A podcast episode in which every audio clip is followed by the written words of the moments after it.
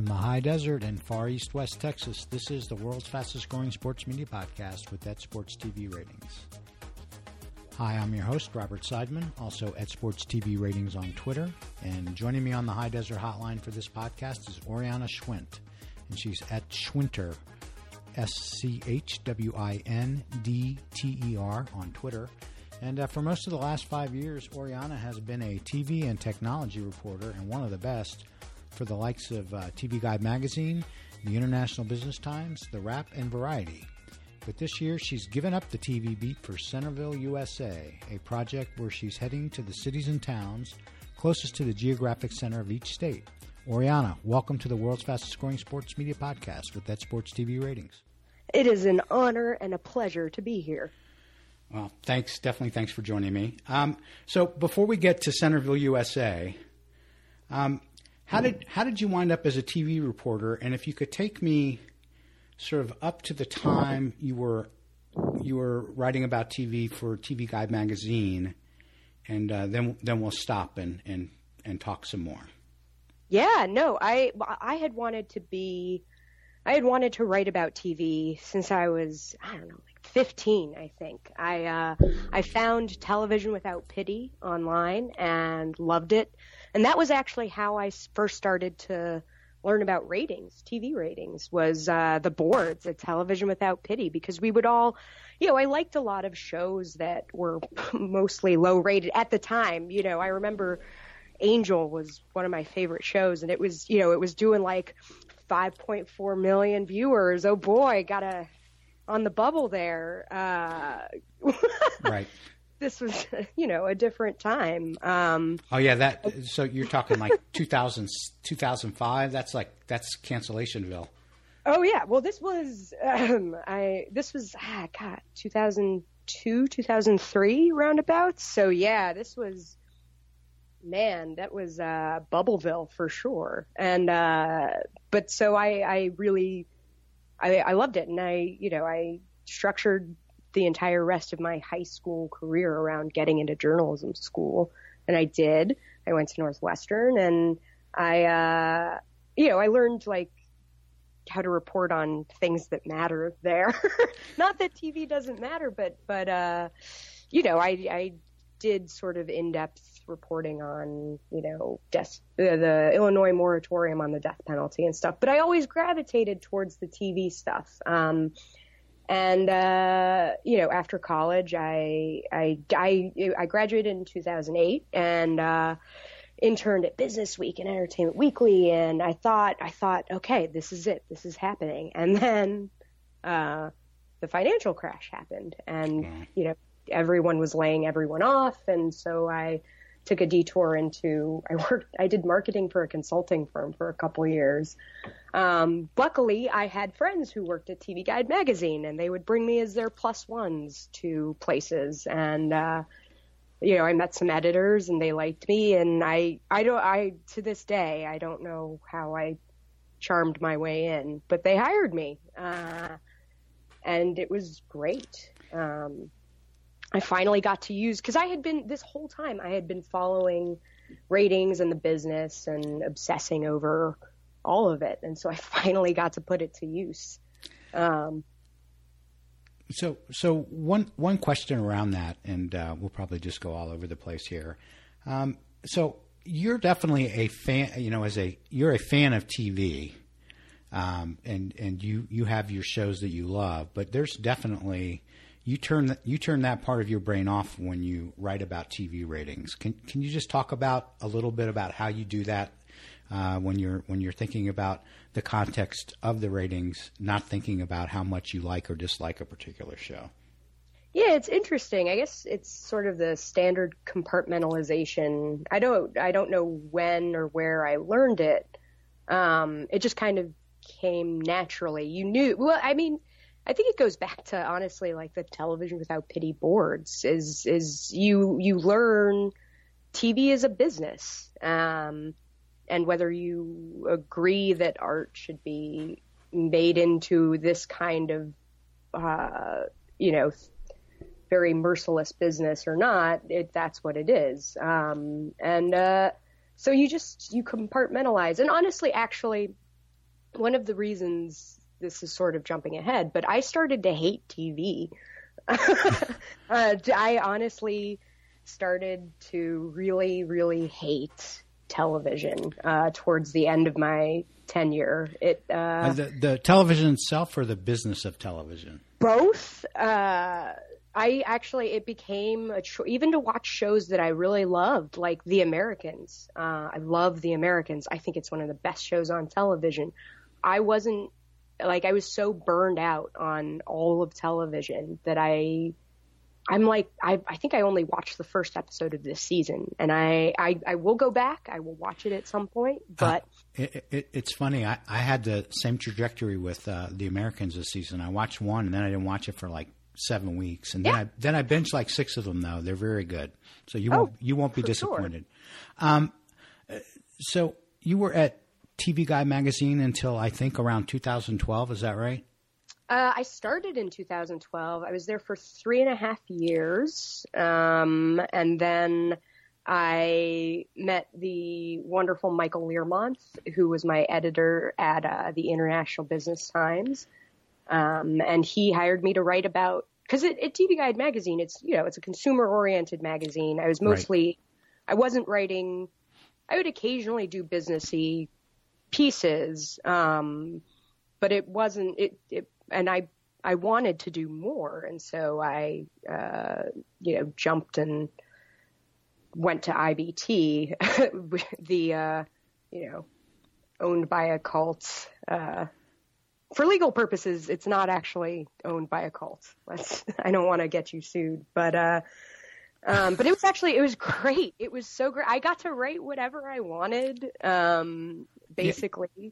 Like, and and no one, no one, like it didn't matter if publicists called me and were mad about something I wrote. I mean, people mostly ignored me, but yeah, so this is something that I definitely noticed, and, I don't think we've ever talked about it. And I'm I'm definitely not throwing daggers at uh, at Mike Schneider, but it seemed to me like once you joined IBT, you were uh, you were taken off the leash, and I don't know if that's just because it was the business side of things, or that's just how Learmonth rolls, or what the deal was. But it was like, wow, where did she come from? It totally. It's one of the like I, I love Mike Schneider. I really do. Um, uh, but yeah, they well, it was. It's one of those things where they were eh, like at IBT, they had no prior relationships with the networks. They didn't have. We didn't care about you know, big gets for talent or even executives. I mean, you know, I would always try and, but, but, you know, we were much very, we were very much of the mind that like, we are not beholden to these people in any way. So we're gonna, and you know, I did write very, I wrote a very complimentary piece about CBS and how they've positioned themselves perfectly for a sort of, for, for the world in which, uh, a world in which people don't watch television the way they used to. Um, you know, so I didn't spend my whole time ripping everyone to shreds, but I don't know. I got to find, I got to position myself as a person who kept people maybe slightly more honest, um, which was great. Yeah. So for for me, I guess the the way that uh, the way that I looked at it was, uh, wow she has all the same issues with uh, how how uh, TV media deals with uh, yep. re- reporting, and uh, she's just attacking on all of those fronts. And I hadn't seen anything like it. Um, and uh, for what's worth, I, I, agree with you on CBS. In fact, I think that uh, that you know that's that's that's who ESPN should be looking at as mm-hmm. as people think that's- you're not going to last. You know, there's not 20 yep. more years to milk out of this, and I think CBS shows there's there's there's definitely still water in the well. Absolutely, um, and you know, I it's it's interesting because I like personally am like very anti big business, very, uh, you know, I think corporations need much more regulation, all that sort of thing. And yet I, I, you know, I had to kind of turn, I had to compartmentalize, uh, you know, when writing about these giant corporations that you know they don't need good press they don't need you know they don't need you to treat every little thing that they do is big news. Um, but that was it was I it was an okay time to do that because the world had not completely fallen into such uh, chaos and and ugliness as it currently is, I guess. Um, uh, well, we're going to hold off on the ugliness. Yes. We have more TV stuff before we, We get to Centerville. USA.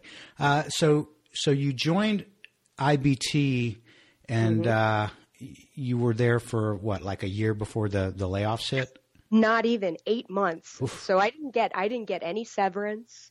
Um, no, and they did it on June 30th, so we're just shy of a year. Um, so that uh, the, your insurance was done like the next day. You didn't have any kind of health insurance except for. I, I think I was eligible for Cobra, but as we all know, Cobra is almost worse than not having insurance. Well, it's it's certainly it's, it's very expensive. Yeah, yeah, and and for those who don't know, if you are if you are self-employed and therefore self-insured, um, especially depending on where you live, it's very very pricey versus uh, you know having a job that uh, includes insurance. Absolutely. And this is why uh, I encourage all uh, media shops, digital and otherwise, to unionize. Because if we, like we saw with the Huffington Post layoffs, like if IBT had been unionized, I might have been able to get like a week of severance or something. Um, or at least, yeah, I just, I wouldn't have been out on my ass as hard as I was. I mean, I, I luckily I recovered very fairly quickly. I had people, you know, offering me freelance work, God knows why. But, uh, you know, within, I was, we were actually in, we were getting fired. They did it like they called my team in and did us all at once. We were in the middle of doing that and my phone was next to me on the table and Cynthia Littleton at Variety was calling me because I had texted her that we were getting laid off. So, you know, I, I got lucky. Um, So so do I remember right? You had a, a brief stint at the Wrap before landing at Variety. I did. Variety couldn't hire me full time, and the Wrap could. And you always go, as you know, you always go with a full time job. Um, and I learned a lot at the Wrap in the six weeks that I was there. Um, Uh, well, you you lasted, I think, longer than six weeks of Variety, or am I wrong about that too? yes. No, no. That that was um that was I think six months before. Um, I was like, you know what? I gotta. My my whole life has has led up to getting this job. Essentially, that was that was the end game. Was you know getting I, getting to write about ratings for Variety. Like that's the stuff that I read for more than for like 13, 14 years. It's amazing. I hear you, and I was very, very happy while you were you were at Variety as the ratings reporter, and so I was very, very selfishly disappointed uh, when you uh, you you you cashed all that in to do Centerville USA. So so talk about the uh, origins of the project that you're working on now, and uh, and how you got from Variety to well, I know you're you're I think you're in Florida right now, but uh, traveling through the United States uh, to find the uh, geographic centers of each state. Yeah, I um I actually I I quit my job or I let my lovely I love the people at Variety. They're very good people. Um I like it had nothing to do with them and everything to do with I got to a point in my life where I realized what I was doing no longer held meaning for me. That doesn't mean it's, you know, a bad job or like people shouldn't write about it. Um I don't want to say that at all. But I, uh, especially after the election, I kind of just downward spiraled. I've already, I've, I've suffered from, um, depression like my whole life and it just got really, really bad. And, um, I was like, I, I need to do something else. This isn't, you know, I have achieved all that I wanted to in my life and I'm still miserable. so what am I going to do about this? And so I was like, well, what's stopping you from literally just quitting your job, going to the opposite coast? I moved to Portland, Oregon for a couple months. Um, and, you know, taking a little time to figure out uh, what you want to do to, I don't know, make the world a better place or, or do something that feels like it has meaning again. And, uh, it was funny. I was actually, I was having a conversation with our mutual friend, Anthony Crupi, where he was like, what are you, what are you going to do? Um, and, uh, I was like, you know, there's so much about this country that I just don't know. I, I've never seen the Rocky Mountains in person. I've ne- I had never been to the Pacific Northwest, and uh, you know, the the the breadth of the anchor that I have seen in the me- in you know me- media reports. Um, it it it didn't startle me, but it just I wanted to learn more about it. But I also felt that all these people going very specifically to Trump country, quote unquote. Um, that's not the whole story. Uh, Hillary Clinton still did win the popular vote. So, I, and there's all these, you know, Portland is is an island of blue and a sea of red in Oregon, essentially. Right. Um, you know, you see all the and so it really started to bother me that we paint these states in shades in two primary shades and that's it. That it just doesn't tell the whole story. And so I was like, you know what? I'm I'm I want to go to every state. Um, you know, sort of do like a Sufjan Sufjan Stevens was supposed to do an album for every state. Um, but uh, I, I wanted to do something like that. But I also didn't want to specifically go to small towns because, hey, God love a small town, but that is not how most people in America live. Right. So um, I hit upon I had I had been rereading American Gods, and in that book they go to the center of um, the United States, which is in Kansas, and I was like, you know what, I, the geographic center of states sounds like an interest, and the U.S. Geological Survey has already done all the work for me. They have found the geographic center of every state, so. Um, where where is it for Albuquerque? Or excuse me, for New Mexico. For New Mexico, it's um, Willard. Have you been there yet? No, I'm saving the Southwest for sort of winter time, like November, December ish. Gotcha. Let me let me know when you're when you're hitting New Mexico. Hell's yeah, yeah. It's funny. Well, it's funny because some of these towns, like like Willard uh, and then Lander, Wyoming, are actually very far from the actual geographic center, but they're the only places where anyone lives anywhere anywhere near. Um, so I don't I don't necessarily hit the exact geographic center of every place.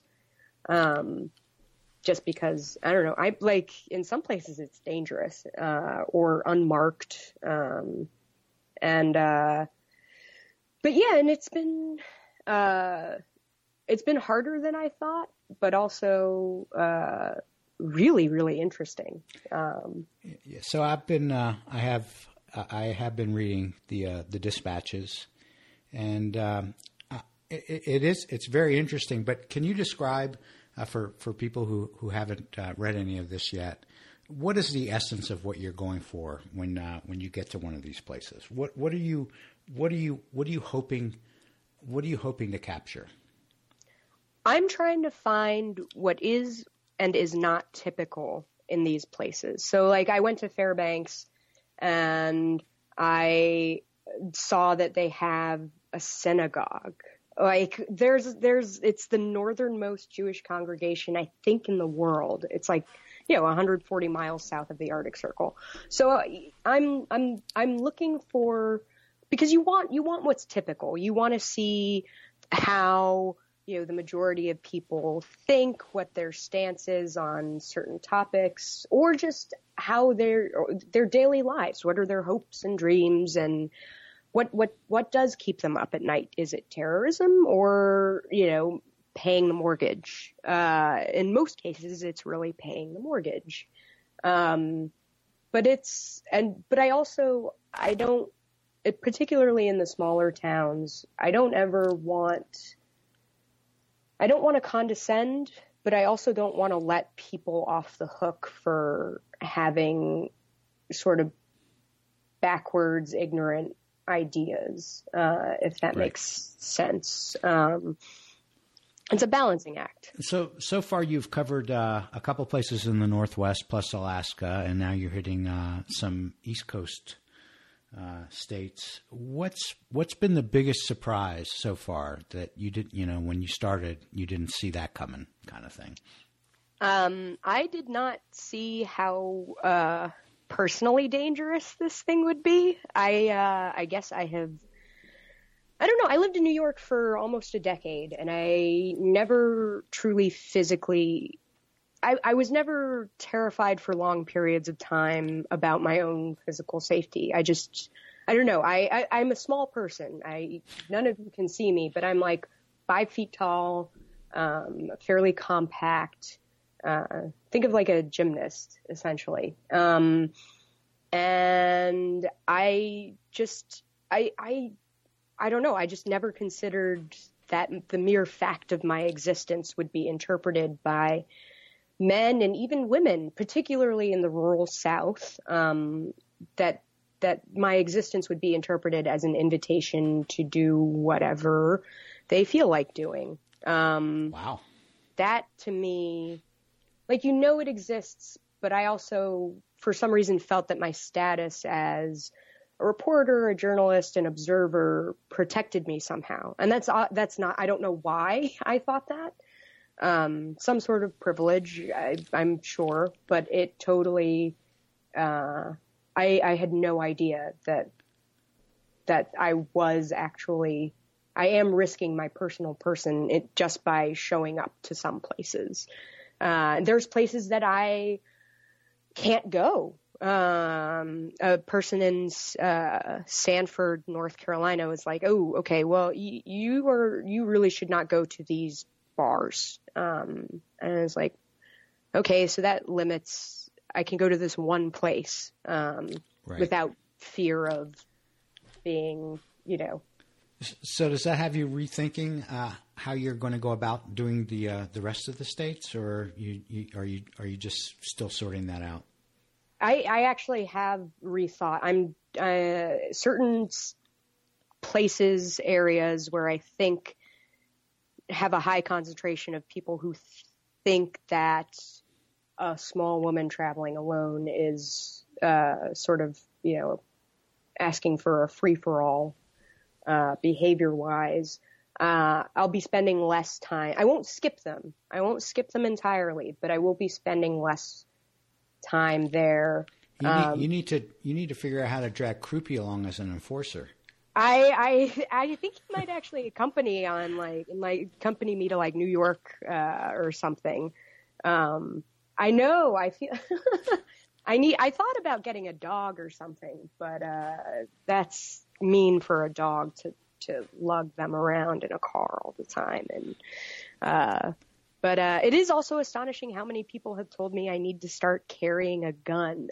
Uh, um, uh, uh, those those are the the natives of the places you're visiting, or or friends yeah. and family. De- mostly, mostly the people that I had told about this. They're like, "Well, you know, you get yourself a concealed weapons permit," and I was like, "Oh, that's I don't really have time to do because I'm, you know, I'm going to yeah, be state by state.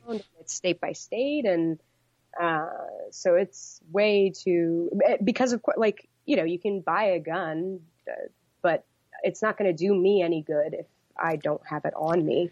Yeah, maybe you need maybe you need to do something like buy nunchucks or something like that. I have I have pepper spray uh, now. I have very I I my poor parents I also didn't expect the toll that it, this would take on them in terms of just worrying about their uh, oldest daughter for uh, like you know 10 months. I, am I'm not surprised. You you are actually getting into uh, some of the circumstances based based on the reading so far you're getting into circumstances uh, I wouldn't feel comfortable getting into alone uh, as a man. So so I am not surprised to hear your parents are very worried.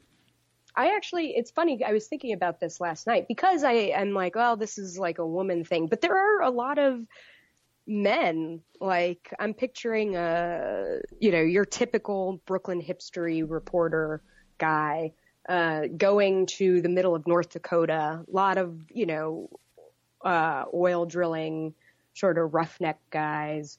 Um, I'm, I'm try, I was imagining, you know, someone like that going into a bar and definitely not getting his ass kicked, but, but definitely not feeling welcome, uh, at a place like that. Um, so it is like, you know, gender is a large part of it, but yeah, there's also just a type of person that is perhaps less welcome. It's weird though. I, I, you know, Fairbanks is actually a fairly dangerous city for for women. They have an extraordinarily high rate of rape um, and other violent crimes. Domestic violence is a big problem. Um, but I didn't.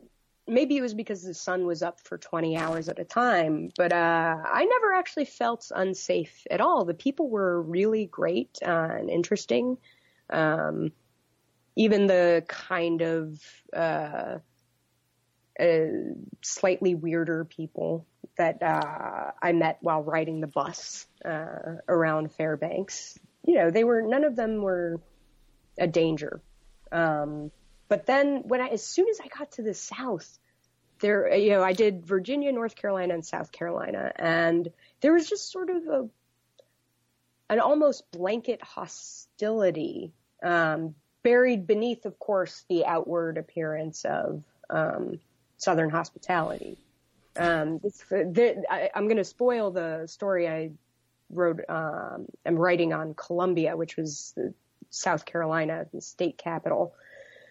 Um, but uh, one of the uh, uh, I was sitting next to a couple uh, black guys at a bar, and they who were awesome, and they one of them was like, you know what, just you know, don't trust the sweet tea.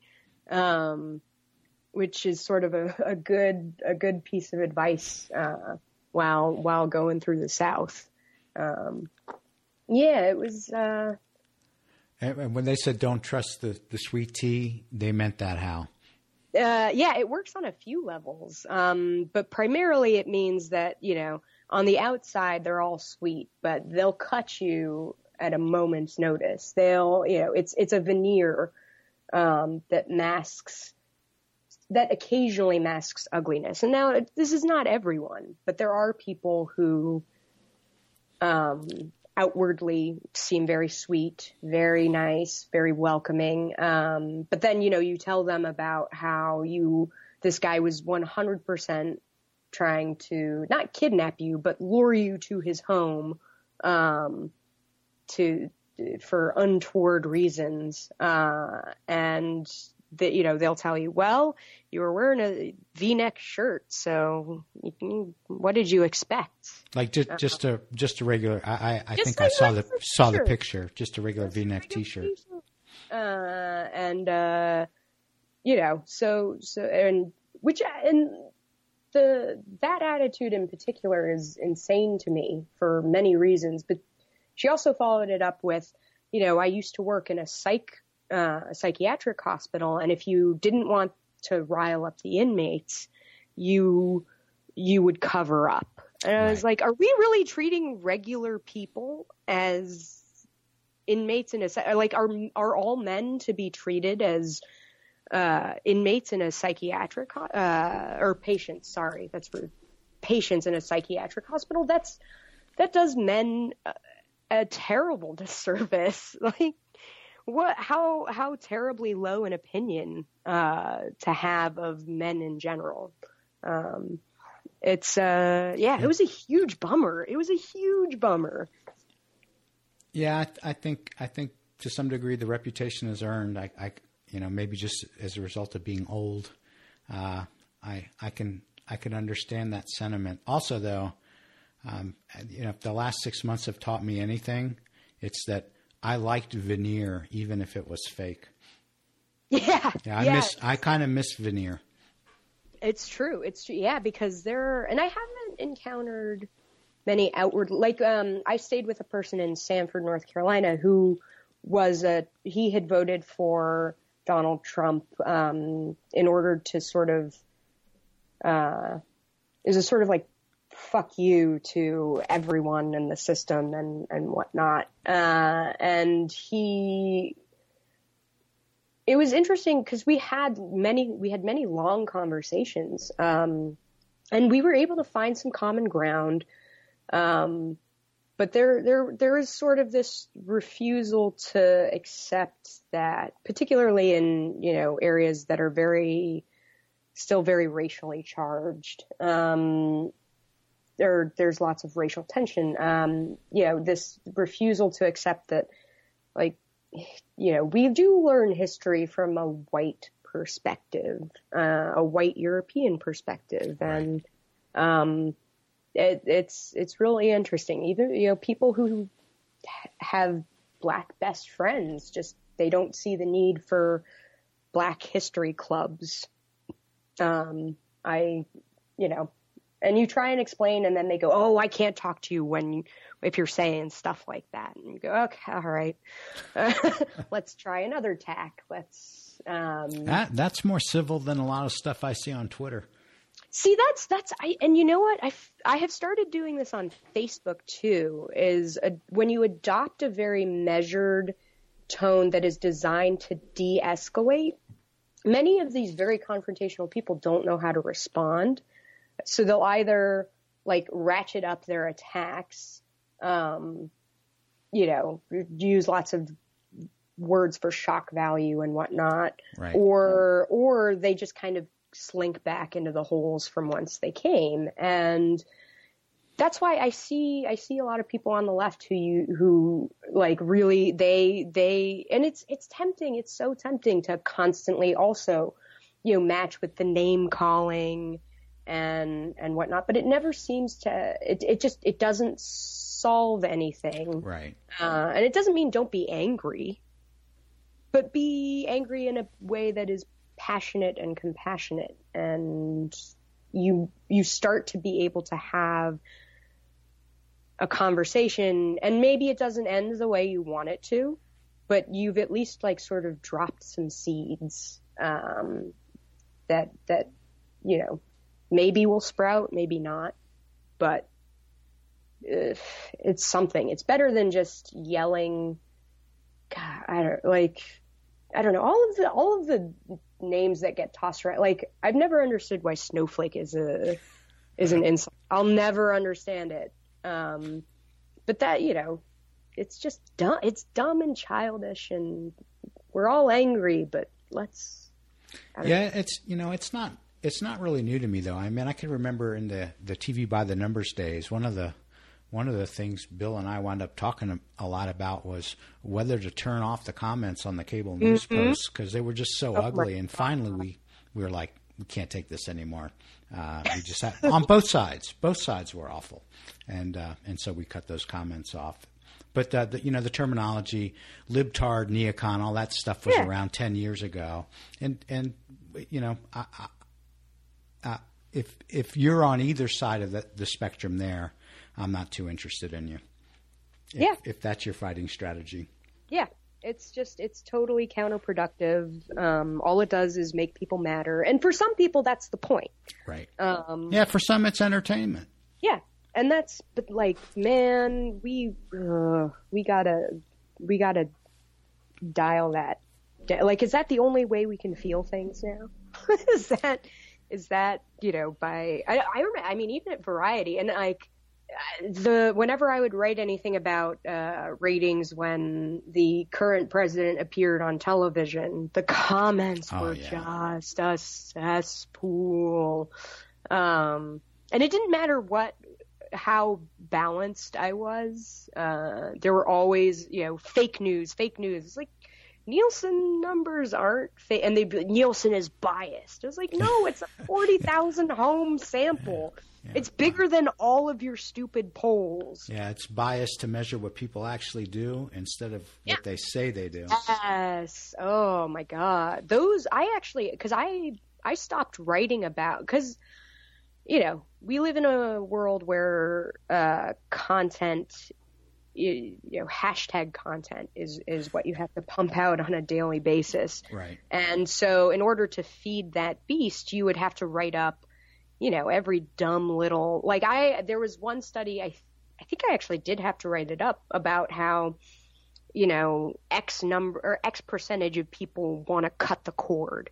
And it was a crazy it was an absurdly high percentage. And Um, yeah, they just did another one. I think the same people, like seventy four percent. Yes, yes. and and maybe they want to. Maybe that's true, but they're not going to unless you can unless you can you know follow that up with behavioral uh, research. I don't I don't want to I don't want to hear it. I don't want to hear it. I don't want people to write because it it only feeds the fear mongers. Um, well, I'm you know there are there are those who are just rooting against the uh, TV industrial complex, and uh, which I understand because they make it real easy to root against them. They sure. really do. okay, so you're you're going to be doing Centerville USA through like the, at least the end of the year. How long do you see that going on? I should be done by the end of January. Um, Florida is actually the last one I will do because the town that's the center of Florida is Brooksville, and they have a Civil War reenactment on like January 23rd. Um, nice. And so that's that's yeah. I try and I do I try and look for events in these places and but there's only so much like I, I'm I'm I kind of lucked out in that the total eclipse uh, that's happening on August 21st I will be in Jefferson City Missouri which is the center and also the state capital and also is in the path of totality. Um, I will be there during that time. solar eclipse? Yes. Nice. did I say did I say no no no I, I think you just said eclipse. Oh yeah yeah yeah yes, the, the solar eclipse. I will be.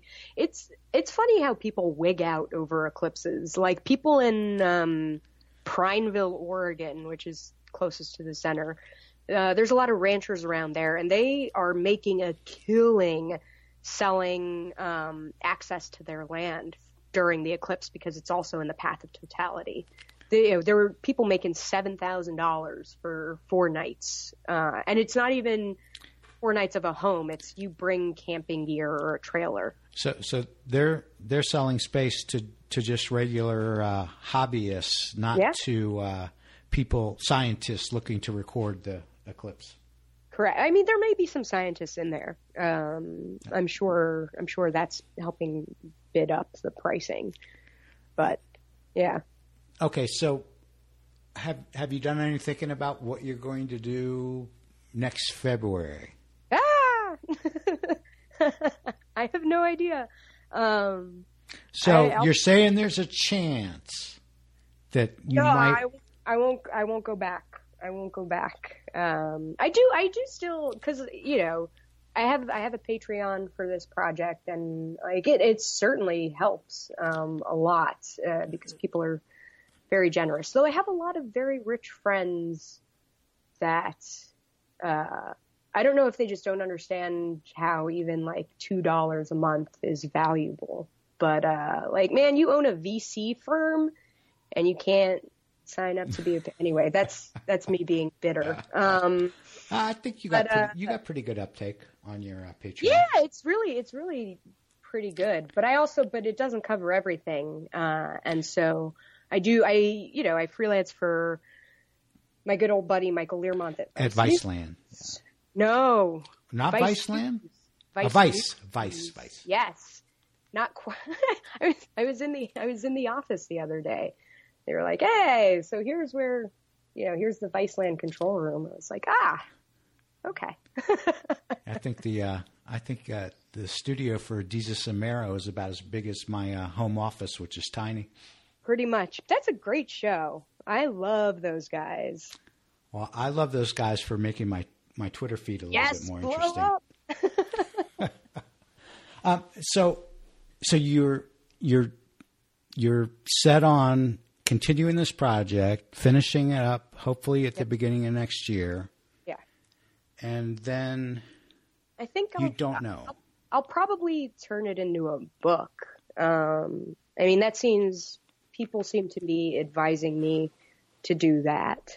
Um, so, you know, that's a thing that I'll do. And I, I don't know, I have rediscovered how much I love doing reporting on uh, other topics. Like I, I did a story for Fast Company about how um, no one really knows what the effect uh, on the American economy will be of the skyrocketing amount of uh, student loan burdens that is being shouldered by baby boomers. Right. Um, and you know that's that's a you know let's let's get mad, baby boomers, join us, join us uh, in sort of agitating for some sort of change that is you know the exact opposite of what Betsy DeVos is doing. Um, you know, there's that, and oh, I was so the Bloomberg had the same idea as I did about GoFundMe uh, and how how much money these uh, crowdfunding platforms are making off of basically our completely rotten social safety net um, and the totally backwards healthcare system we have. Uh, so right. So, pe- so people are using GoFundMe GoFundMe and the like as uh, insurance supplement. Yes, and you know they make five percent. Uh, GoFundMe does plus a three percent payment price. So eight percent of your donation is not going to your French teacher's uh, lymphoma uh, treatment. um, and it's the same if Facebook is now getting into that game. They allow personal fundraising and they take 7% of every donation. Um, and so you have these. It's it's. Yeah, I think Patreon was around eight percent too. Yeah, Patreon is a lot, but I, you know, Patreon isn't as bad because it's not people using it to, you know, help with illnesses. It's it, it's a create. You know, you're right establishing a relationship with creators and and page. It's it's less. Although their platform sucks. it's you mean it, as a uh, publishing platform to pu- yeah, publish yeah, your writing? It's really, and I, I know they're they're geared towards visual um, creators more so than um, you know Text. Write. Yeah, so I think that's part of the problem. Um, but uh, I mean, I do love that it has enabled me to to you know help fund this. That's great. So while you're doing Centerville USA, um, like what percentage of your time is going to freelance journalism? Mm, anywhere from 10 to 15 percent. I'm still fairly like this last stretch of three centers I did is the most I've done in a row. I did three over like uh, a week and a half, um, uh, and uh, so that it was almost a trial of of seeing what pace I can set for myself. Uh, you know, so that I do have time to do um, other stories or other. You know, you you get offers to do like consulting for networks and, and stuff. So that sort of thing. I I cut you off on the uh, the GoFundMe uh, story and, and Bloomberg scooping you. I didn't let you rant about how bad that feels. yeah, that sucks. Um, I was so oh, I was so mad, and they talked to all the people that I had lined up interviews with. Um, so uh, yeah, I and that actually, if I had not been doing Centerville stuff, I could have gotten that story done and filed much, you know, like a week or so before. Um, so that's it's partly my own fault, but uh, still well, sucks. Yeah, and uh, you know, my my story would have been filled. The Bloomer story was very good. I don't want like it was very good, but mine would have been a little more. Uh, the, there would have been some clear outrage in These the people are scum. Yeah, they're well, they're profiting off of people's kids. Like that's crazy to me. Why are we okay with this? I thought I, I thought Bloomberg did a, a, decent job representing that. They did, they did, but you know, I uh, I'm just saying, I'm just saying, I'll, I'll yeah, try. They, they, they they can't rant like a freelancer. Exactly. Yeah, it's you know you still you still have to, and I mean I I worked for Business Week. It was great. Um, back when it was just Business Week.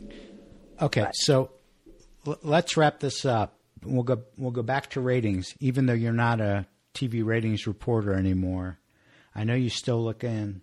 What bugs you the most about the current state of TV ratings reporting? It's boring. Oh my god, it's so boring. well, even like you know, when I was doing it, I was trying not to make it, but it's like it's true. It is boring. Everything, everything is so well, and you know, the, it, what exacerbates it is I there was not.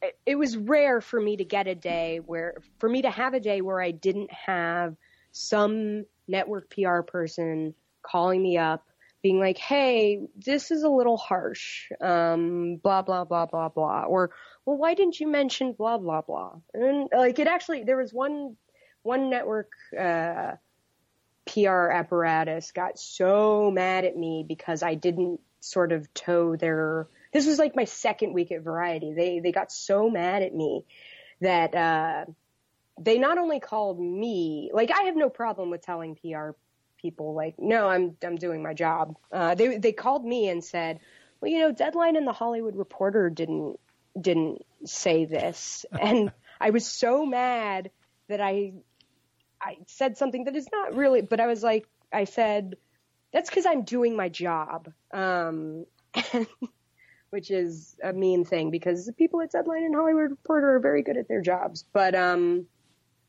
but that then, you know, if they didn't get what they wanted from me, they would call my boss. And that makes, you know, so they like my second week, they were so incensed about some story that I had written that I had that had been up for hours, um, and they they just got so incensed that they they went they went to my boss and uh, made things very uncomfortable.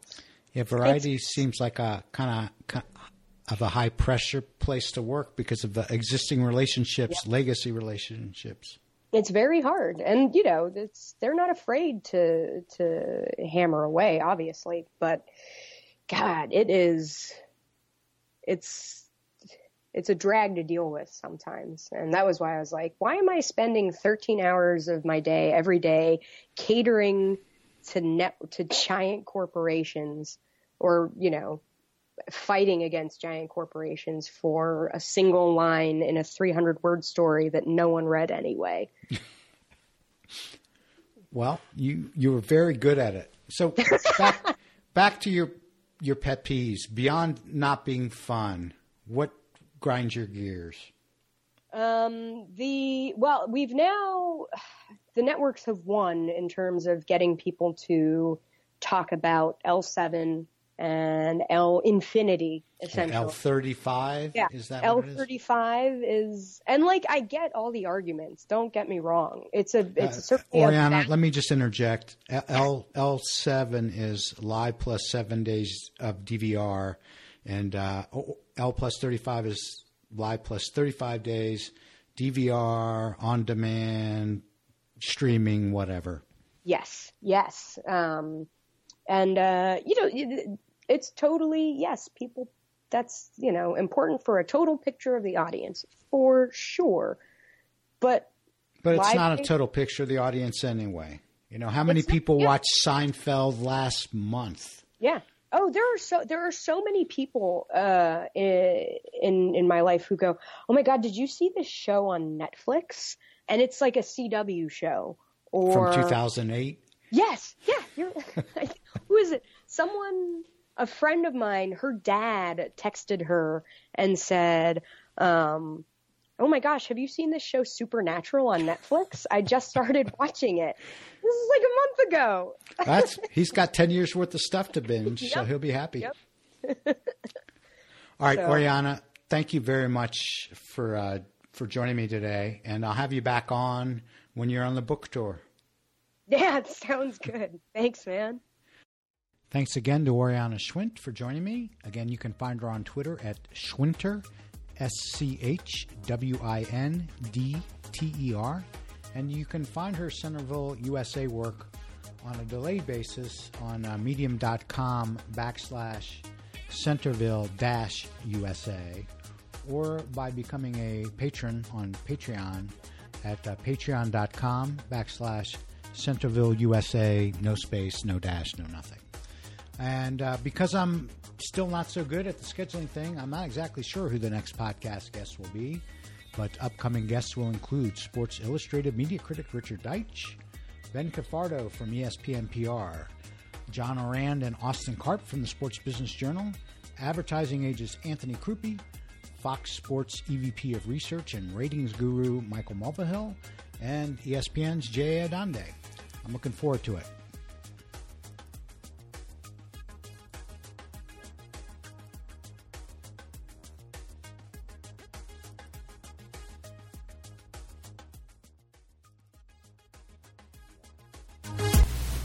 Alexa, play the SI Media podcast with Richard Deitsch.